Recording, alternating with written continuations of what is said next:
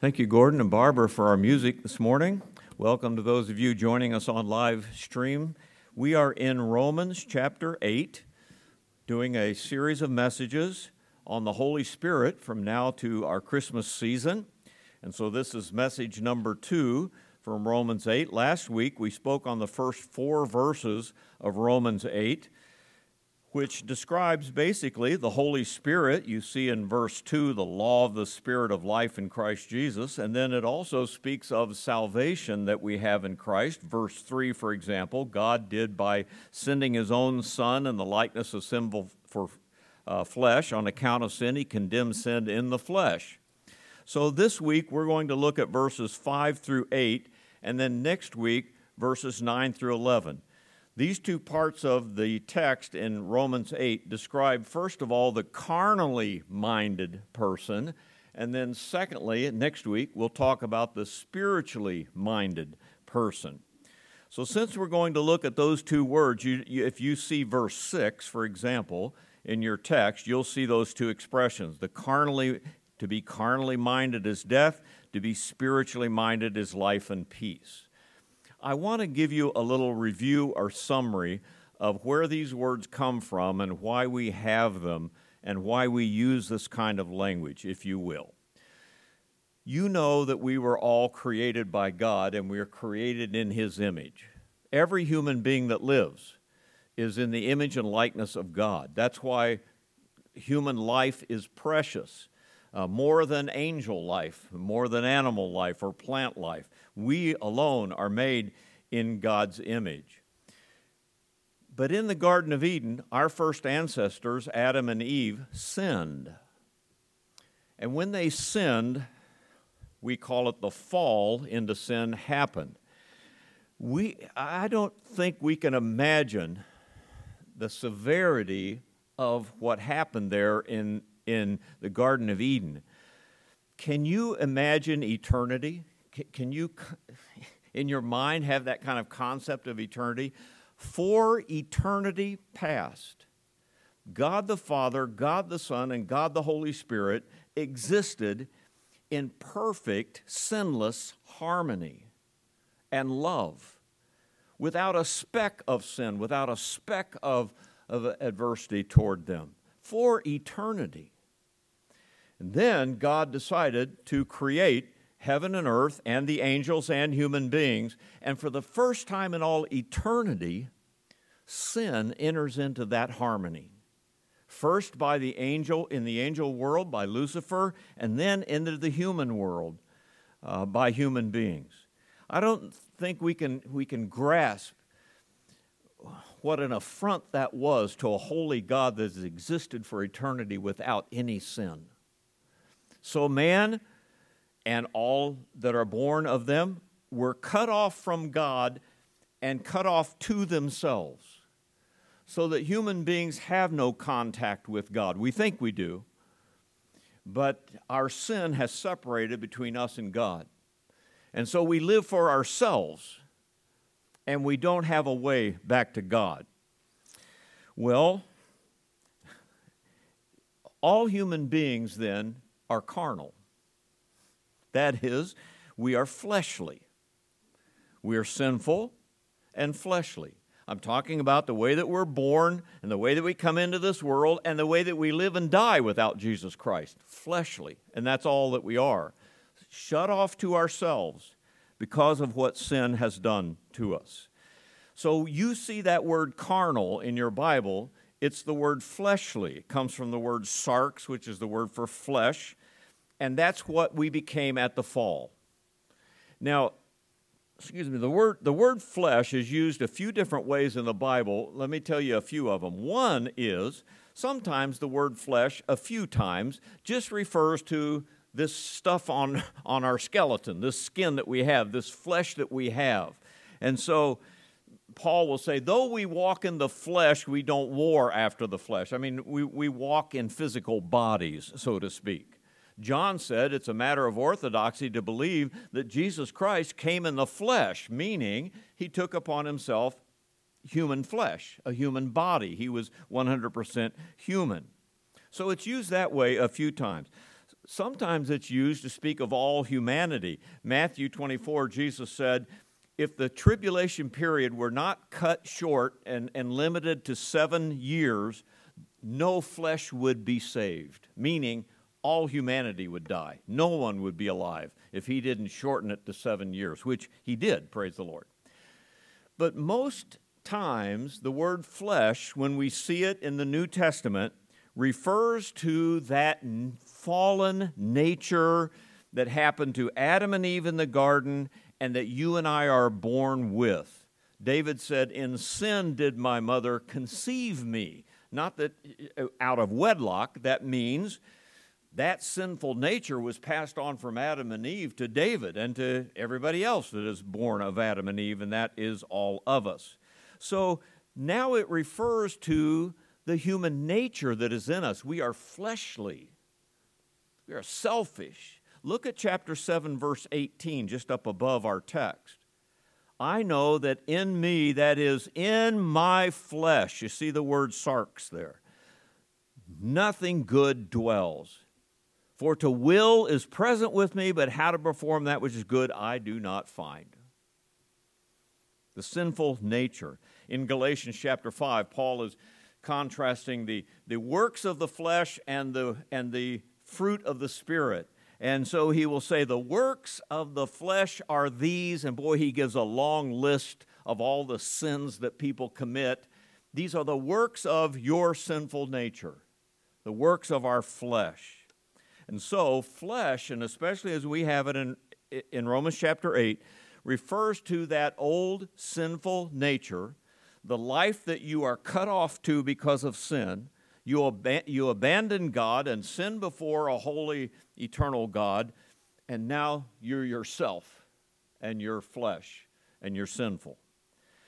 Now, what's the good news? And we see it in this chapter, and we've seen it already last week, and we will dwell on it next week a lot, and that is ah, God made a way for us to be saved from it.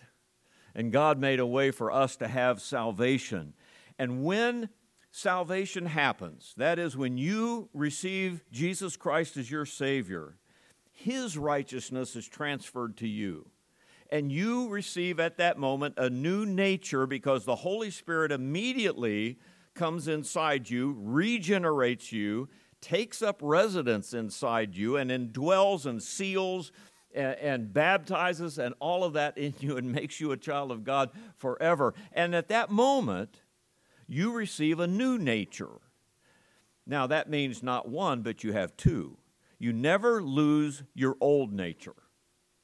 You still have it, Christian, and you will have it until you die. As a matter of fact, many theologians have described this in many ways. Charles Ryrie said it this way Regeneration brings with it a new nature. And he references 2 Corinthians 5:17, if any man be in Christ, he's a new creature a new nature. And he says, he goes on to say then, which means a new capacity to serve righteousness. The old nature is not eradicated, for the capacity to serve self continues until we die.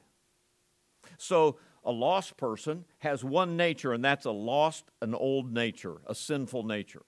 But a Christian has two you still have that until you die, but now you have also a new nature. The Holy Spirit takes up residence and lives inside you. That's why verse 6 will contrast the spiritually minded and the carnally minded you know, in, in 1 Corinthians 2, where Paul talks about the natural man, that's a different word. Psychikos is the soulish man, the man who has a soul but he has no spirit.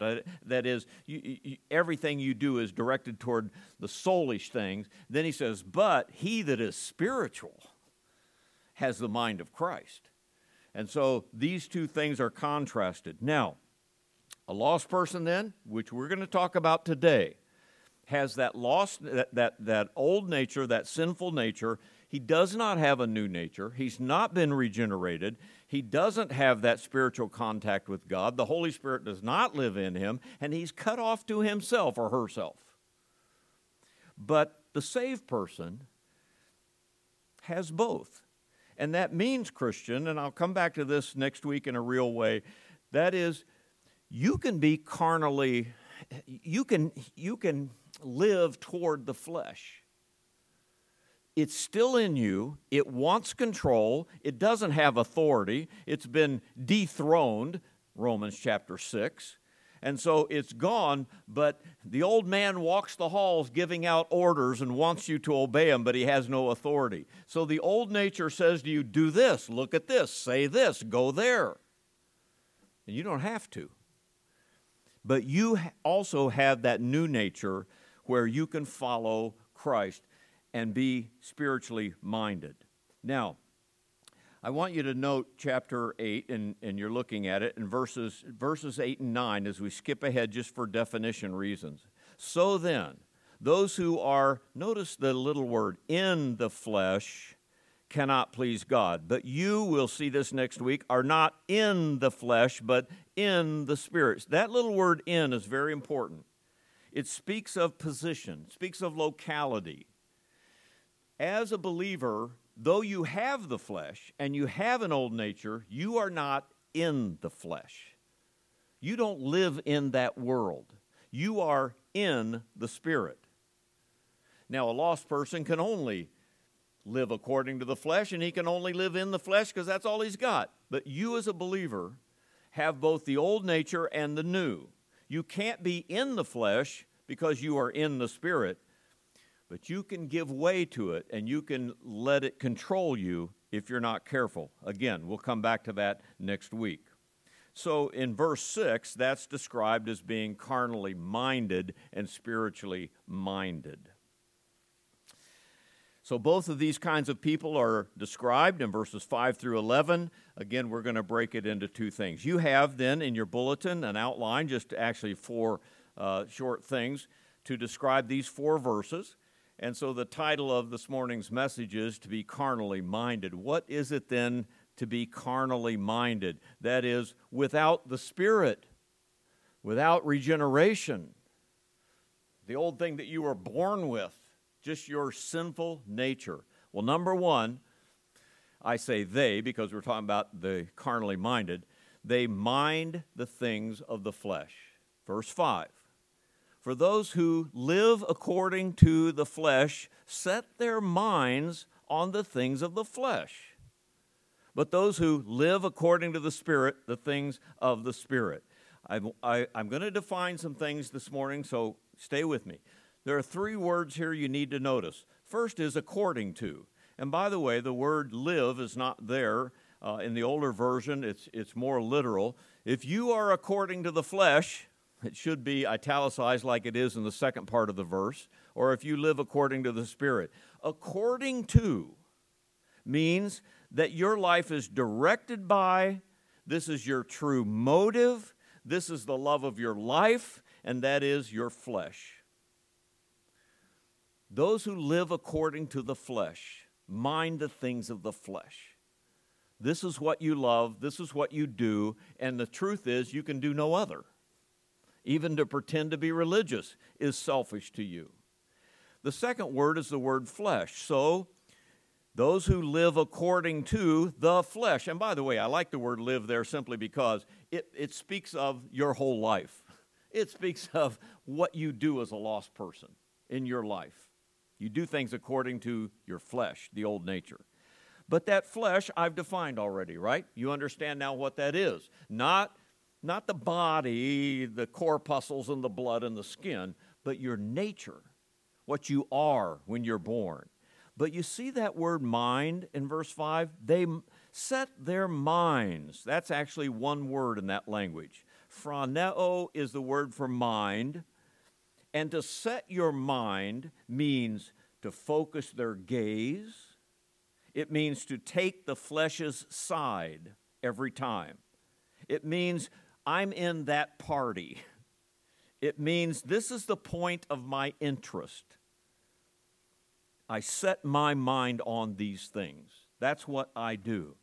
Let me read what Paul said in Ephesians 2 3 in describing this same thing. He said, Among whom also we all ha- uh, once conducted ourselves in the lusts of our flesh fulfilling the desires of the flesh and of the mind, and were by nature the children of wrath, even as others. That's the way he describes it to the Ephesians. Pretty, pretty sorry description there of people. So here's a lost person, cut off from God and cut off to himself or herself. No new nature. Sin has separated them between themselves and God. The mind is always thinking, what can I do for myself? How can I fulfill what I want to do? How can we describe this? I, I was thinking, you know, I've traveled some in England. You ever been to England? Uh, everything's backwards in England. You know, they, they drive on the wrong side of the road. They, you know, they, they have crazy, crazy things. But they, they have an expression as you're walking around London called mind the gap. And that means that uh, when you're about to get on the subway, there is a message right there on the floor, and you hear it coming through the loudspeakers that says, Mind the gap. Now, what it means is look down and see the gap between the platform and the subway, because if you don't, you may step in the wrong place. Mind the gap. So you can buy t shirts with Mind the Gap, you can buy neckties that say Mind the Gap, and so forth. The, and the other thing is that when you're walking the streets and you come to an intersection, again, you have to look down, and almost at every intersection, there's a sign that says, Look right. And you know why it says that? Because they're driving on the wrong side of the road. That's why. Because we are so used in this country to looking left, right? You come to you come to the curb, you look left to see if a car is coming, and if not, you step out. If you do that in England, you're going to get hit from the right side because they're coming from that way. Look right, it says. In other words, all the time you're in England, you're looking down. you're, you're looking at the directions of, of where you're going. I'm just saying that the lost person constantly has to look down Every direction that comes to him, every, every impulse that's in him is to look down, never up. Because that's his nature. That's his fallen nature where he comes from. So, number one, the carnally minded mind the things of the flesh, verse 5. Secondly, and in a short verse, verse 6, the carnally minded will end in death. So, verse 6 says what? To be then carnally minded is death, but to be spiritually minded is life and peace. What does it mean to be carnally minded again? I think you're catching on by now. Every thought, all the time, it's always in your mind. It's what you do. You remember before the flood when God was, uh, was fed up with the human race and, and uh, destroyed it by the Genesis flood. In Genesis 6 5, it says, God saw that the wickedness of man was great in the earth, that every imagination of the thoughts of his heart was only evil continually. Everything he thought about, every imagination in his mind was evil continually. That's what the old nature will do to you. Again, let me read from Ephesians 4 17, where Paul says to the Ephesians, This I say, therefore, and testify in the Lord, that they should no longer walk as the rest of the Gentiles walk. Notice, in the futility of their mind, having their understanding darkened, being alienated from the life of God because of the ignorance that is in them, because of the blindness of their heart. And so, the end is what? The end is death. So what does death mean? Well, you remember 623, right? The wages of sin is death. This is what you get for being in the flesh. This is what you get for being estranged from God that way. The wages of sin is death. Or Philippians 3:19, whose end is destruction, whose god is their belly, whose glory is in their shame, and who mind earthly things. And so the end is death. And lost person, if you don't know the Lord as your Savior, I want to tell you this it's worse than you thought. It's worse than you thought because your separation from God is eternal. And not only is it eternal, but your eternal separation will be punishment in the lake of fire eternally. It's worse than you thought it was. Let me read the way Jesus summed it up. Matthew chapter 7, verse 21. Not everyone that says to me, Lord, Lord, shall enter into the kingdom of heaven, but he that doeth the will of my Father which is in heaven. Many will say to me in that day, Lord, Lord, have we not prophesied in thy name? And in thy name have cast out devils? Look at all the good things I've done. In thy name have done many wonderful works. Then I will profess to them, I never knew you. Depart from me, you that work iniquity. And in chapter 25, at the end, he says, These shall go away into everlasting punishment. It's worse than you thought. Somebody says, Well, I, I don't think I can believe in a God who would do that to people. And I say, I rest my case. That's exactly the way the lost mind would think. Lenski, in his commentary, said this Every thought product of the flesh rebels against God's law. God and his law are in its way. It hates them and wants them removed from its path. Often the very existence of God is denied. New moral codes are invented, or an amorality is set up in order to allow the flesh all the indulgence that it wants. Have you ever heard a better description of what's going on in our country today? The invention of moral codes that allow the flesh to live the way they want to live and to say, God, don't get in my way because I'm not going that way. You know what the penalty is for the person who says, God, I want it my way. I don't want to go your way. You know what God's penalty is? He lets you have what you want and by letting you have what you want, destroys you now and eternally. Praise God for His grace, huh, that He can give. So, two things.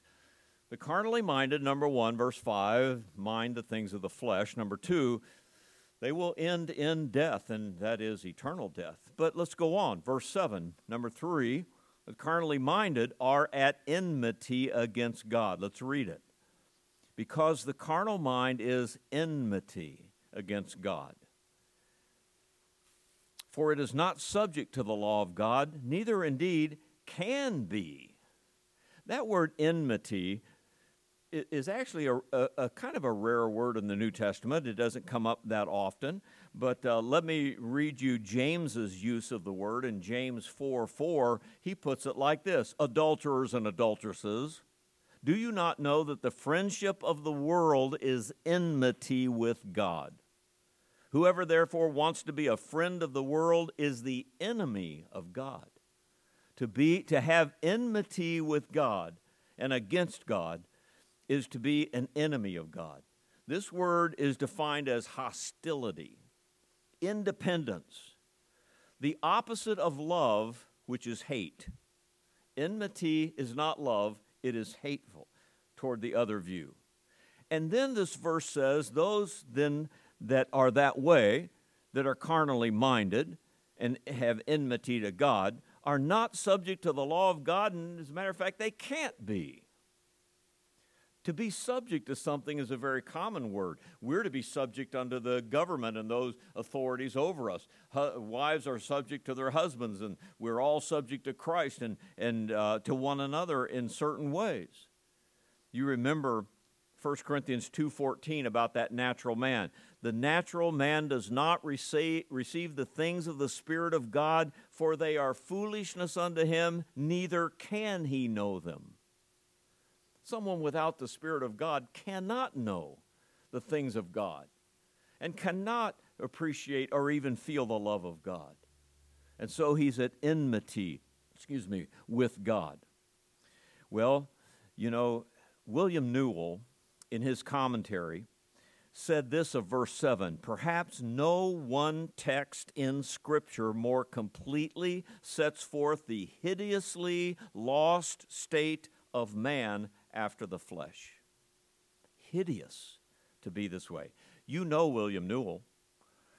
He was a professor uh, in the old time in Moody Bible Institute, and he wrote one book, or excuse me, one song in our songbook, and that was At Calvary, which starts this way Years I spent in vanity and pride, caring not my Lord was crucified knowing not it was for me he died on Calvary.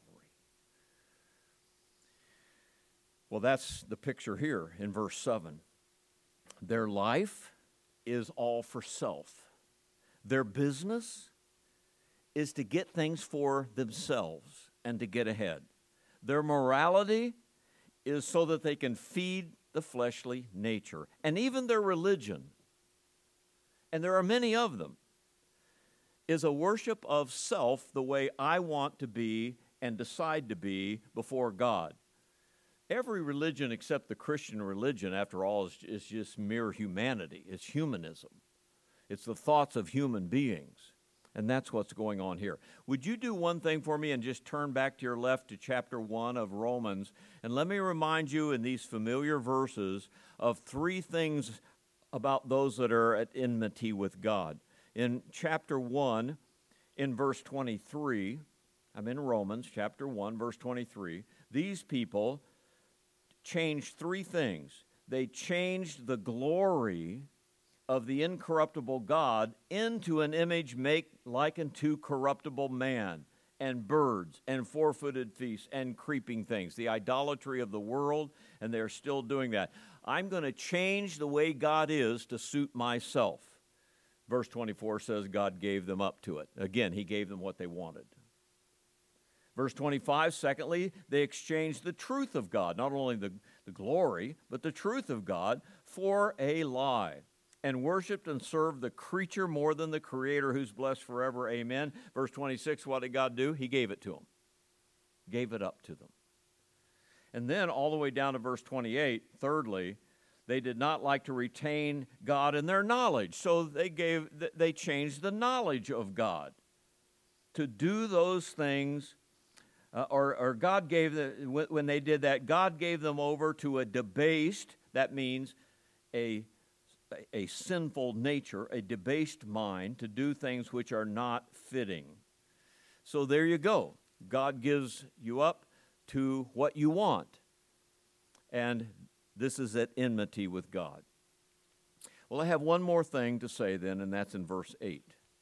So not only they mind the things of the flesh, their end will be in death, they are enmity against God, but they cannot please God. So then, those who are in the flesh cannot please God. Again, that little word I in, that little word that speaks of location, that word that speaks either you're here or you're there. You can't be both. Now you can you can let the flesh pull you this way and pull you that way. But if you do not know Christ as Savior, you are in the flesh. You are located in your flesh and in your old nature. There's nothing you can do about it if you are a believer and have the Holy Spirit in you, then you are in the Spirit and you cannot be in the flesh. You can't be in that location. So he's saying that again.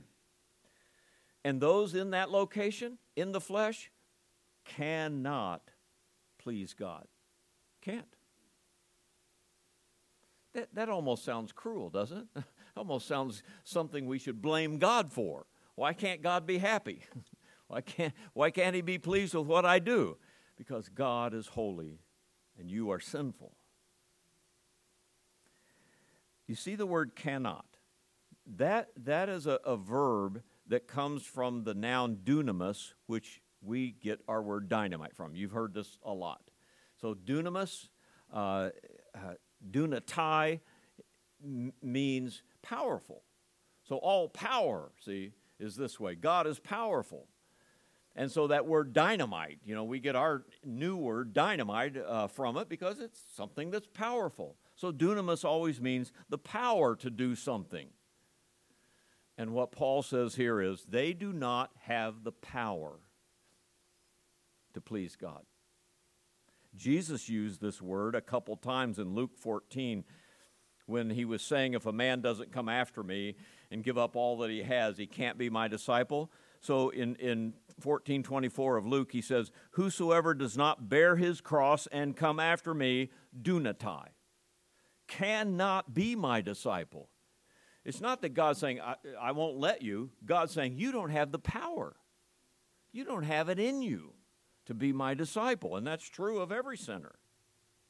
And then in verse 23, so likewise, whoever of you does not forsake all that he has cannot be my disciple.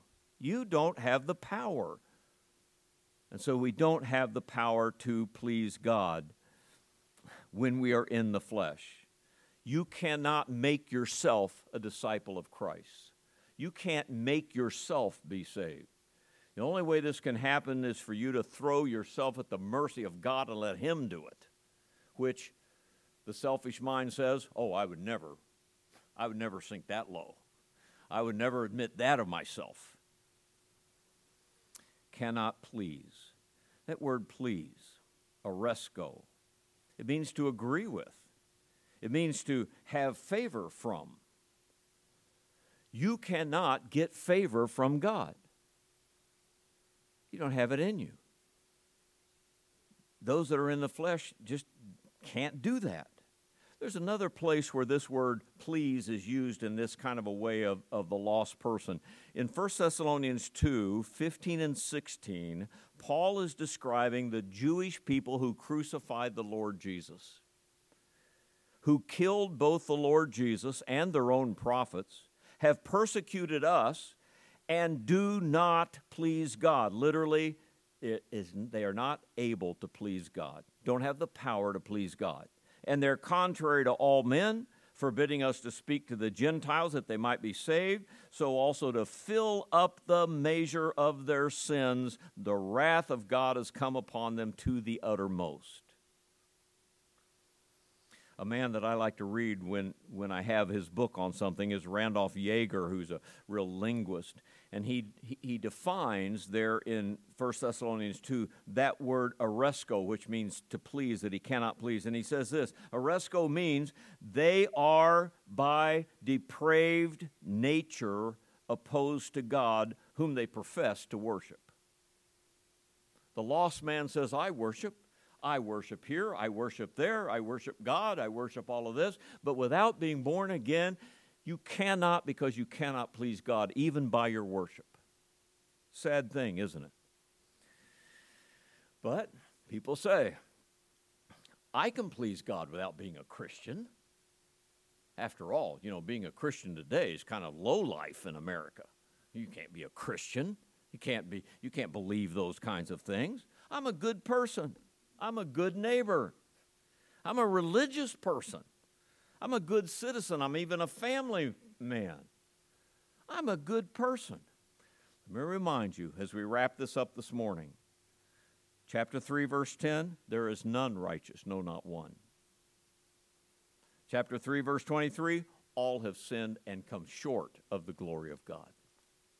That's Paul's conclusion and I referenced verse uh, chapter 6 verse 23 already, the wages of sin is death. You know what you're doing? You're you're earning your way into uh, hell. The wages that you're going to get for your own self-work is death. The wages of sin is death. But then the good news comes. And we'll come back to this next week, but let me emphasize it here. The gift of God is eternal life through Jesus Christ our Lord. You have to let Him pay for it you, you have to let Him give you something that you can't invent and you can't do. It's not in you to do. The gift of God is eternal life through Jesus Christ our Lord. I like to call it the great exchange. The great exchange where you give Jesus Christ your sin and he gives you his righteousness. That's what happened on Calvary's, on Calvary's cross. 2 Corinthians 5:20 says, uh, where he says, We're ambassadors for Christ. We implore you on Christ's behalf be reconciled to God, for he made him who knew no sin to be sin for us, that we might be made the righteousness of God in him. He takes upon himself alien sin, which was not his own, and we take upon ourselves alien righteousness, which was not our own. The great exchange. What a great thing the gospel is to offer that to people and to say, This is your way out. This is your way, the only way that God can be pleased is through the righteousness of His own Son and the righteousness of Christ. And that can be yours by faith, by the gift of God. Newell also said, Mercy there was great and grace was free. Pardon there was multiplied for me. There my burdened soul found liberty at Calvary. What a great message of grace that is. Stand with me, if you will, as we think about these things and think about what Paul has said here to the carnally minded.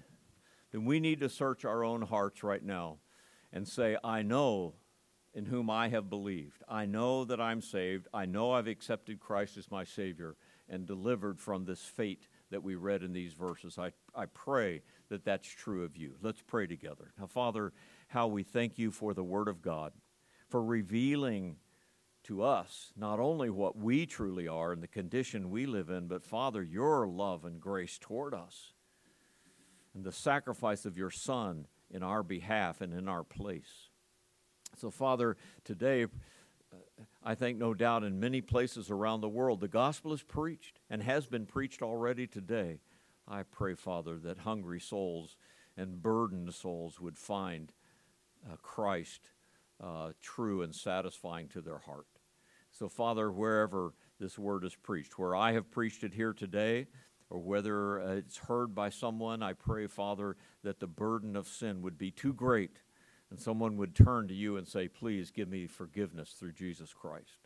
So, Father, I pray you'd do that. And as we search our hearts and know for sure who we are and that we're saved, I pray, Father, that if someone is not, that they would find that assurance today the way they need. So, bless in this time that we sing, this invitation that we give. We'll thank you in Jesus' name. Amen. We're going to sing a song of invitation. Our invitation is always in two parts you may come and I'll meet you here at the front while we sing this song, if that's the way the Lord has moved you. Or after we're done and people are, are leaving, I'm still here and uh, you come and let's take care of whatever it is that the Lord has laid on your heart. You do what He wants you to do as Gordon comes and leads us in the song.